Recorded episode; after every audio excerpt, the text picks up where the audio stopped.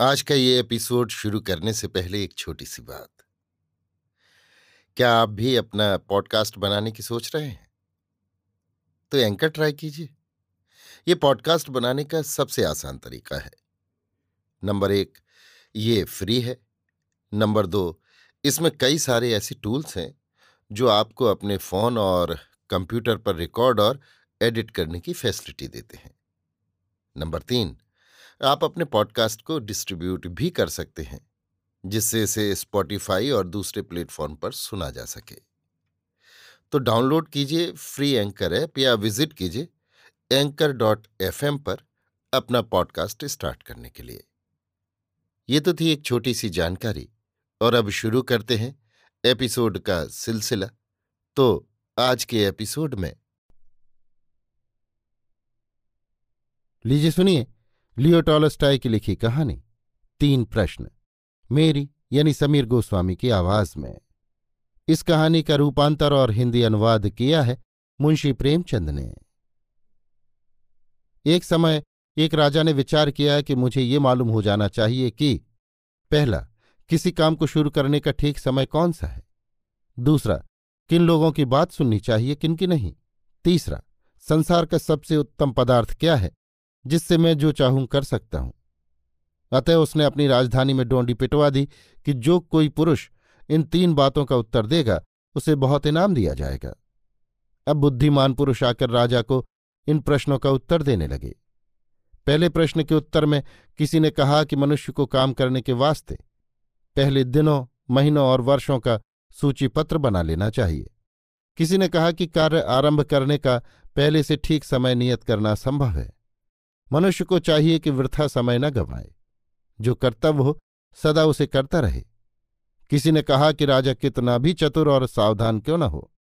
वो अकेला प्रत्येक कार्य आरंभ करने का ठीक समय नहीं जान सकता। उसे बुद्धिमान लोगों की सभा बनाकर उनसे सम्मति लेनी चाहिए। इस पर दूसरे बोले कि कुछ कार्य ऐसे होते हैं कि उन्हें तुरंत करना पड़ता है।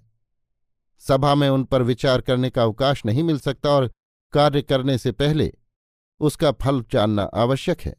ये सब बातें ओझे पंडित जानते हैं, इस कारण उनसे पूछना उचित है। इस प्रकार लोगों ने दूसरे प्रश्न के भी अनेक उत्तर दिए। किसी ने कहा, राजा के मंत्री अति उत्तम होने चाहिए। कोई बोला, पंडित। कोई बोला, वैद्य। किसी ने कहा, सेना, इत्यादि।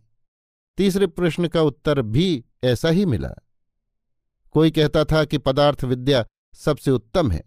कोई कहता था कि शास्त्र विद्या तो कोई पूजा पाठ बतलाता था। राजा को कोई उत्तर ठीक मालूम न हुआ।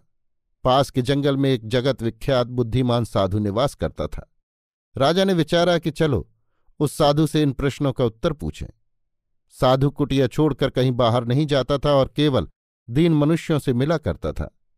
इस कारण राजा साधारण वस्त्र पहनकर पैदल साधु की कुटिया पर पहुँचा। देखा कि साधु कुटिया के सामने धरती खोद रहा है। राजा को देखते ही साधु ने प्रणाम किया और फिर खोदने लगा। वो बहुत दुबला और कमज़ोर था और फावड़ा चलाते हुए हाफता था। राजा ने कहा, महाराज, मैं आपसे तीन बातें पूछने आया हूँ। पहली ये कि मैं ठीक काम करने का ठीक समय किस प्रकार जान सकता हूँ? दूसरी ये कि मुझे किन लोगों से सहवास करना उचित है? तीसरा ये कि कौन सा विषय सबसे उत्तम है? साधु ने कोई उत्तर नहीं दिया और धरती खोदता रहा। राजा महाराज, आप थके मालूम होते हैं। लाइए फावड़ा मुझे दीजिए और आप जरा विश्राम कर लीजिए। साधु ने राजा को धन्यवाद दिया और फावड़ा उनके हाथ में दे दिया। आप ज़मीन पर बैठ गया। राजा क्यारियाँ खोद चुका तो रुक गया और फिर अपने तीनों प्रश्न दोहराए। साधु ने उत्तर दिया, हाँ, और फावड़ा लेने को हाथ बढ़ा दिया। लेकिन राजा ने फावड़ा न दिया और खोदता ही रहा। यहाँ तक कि साँझ हो गई। तब राजा ने फावड़ा ज़मीन पर रख दिया और बोला, महाराज, मैं तो आपसे अपने प्रश्नों का उत्तर लेने आया था। यदि आप कोई उत्तर नहीं दे सकते तो मैं लौट जाता हूँ। साधु, देखो कोई भागा आता है। राजा ने मुँह फेर कर देखा कि एक दाढ़ी वाला मनुष्य जंगल की ओर से दौड़ा आ रहा है। उसने अपने पेट को हाथ से दबा रखा था और हाथों के बीच से रुधिर बह रहा था। राजा के पास पहुंचकर वो बेसुध होकर पृथ्वी पर गिर पड़ा। राजा और साधु ने कुर्ता उठाकर देखा तो उसके पेट में बड़ा भारी घाव पाया। राजा ने घाव को पानी से धोकर अपना रूमाल उस पर बाँध दिया। रुधिर बंद हो गया। कुछ काल उपरांत मनुष्य को सुधाई पानी मांगा। राजा ने तुरंत जल लाकर मनुष्य को पिलाया। इतने में सूर्यास्त हो गया। राजा साधु की सहायता से मनुष्य को उठाकर कुटिया में ले गया और वहाँ चारपाई पर लेटा दिया।